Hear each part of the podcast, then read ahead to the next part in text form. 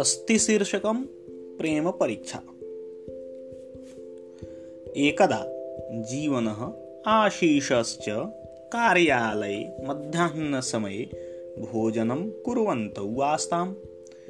तदैव जीवनस्य हिक्का समागता। आशिषेण पृष्टः सः उक्तवान् सम्प्रति मम भार्या माँ स्मरति।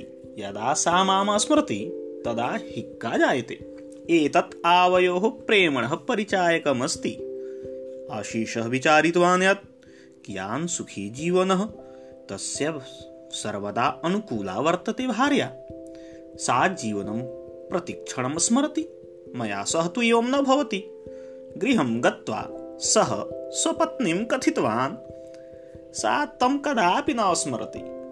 अनन्तरं दिवसगतं सर्वं वृत्तान्तं, तस्यै भार्यायै प्रकटितवान्। तस्य भार्या रहस्यस्य आक्षेपस्य च कारणं ज्ञातवती। अपरस्मिन् दिवसे सा मध्याह्नभोजने प्रभूतं मरीचिकां मेलितवती। यदा आशीषः भोजनं प्रारब्धवान्, तस्य बारं बारं हिक्का समागता तदा सः कथितवान् हा प्रिय अत्यधिकं मा स्मर माम्। जीवनः तस्य वस्तुस्थितिं विज्ञाय उच्चैः अहसत्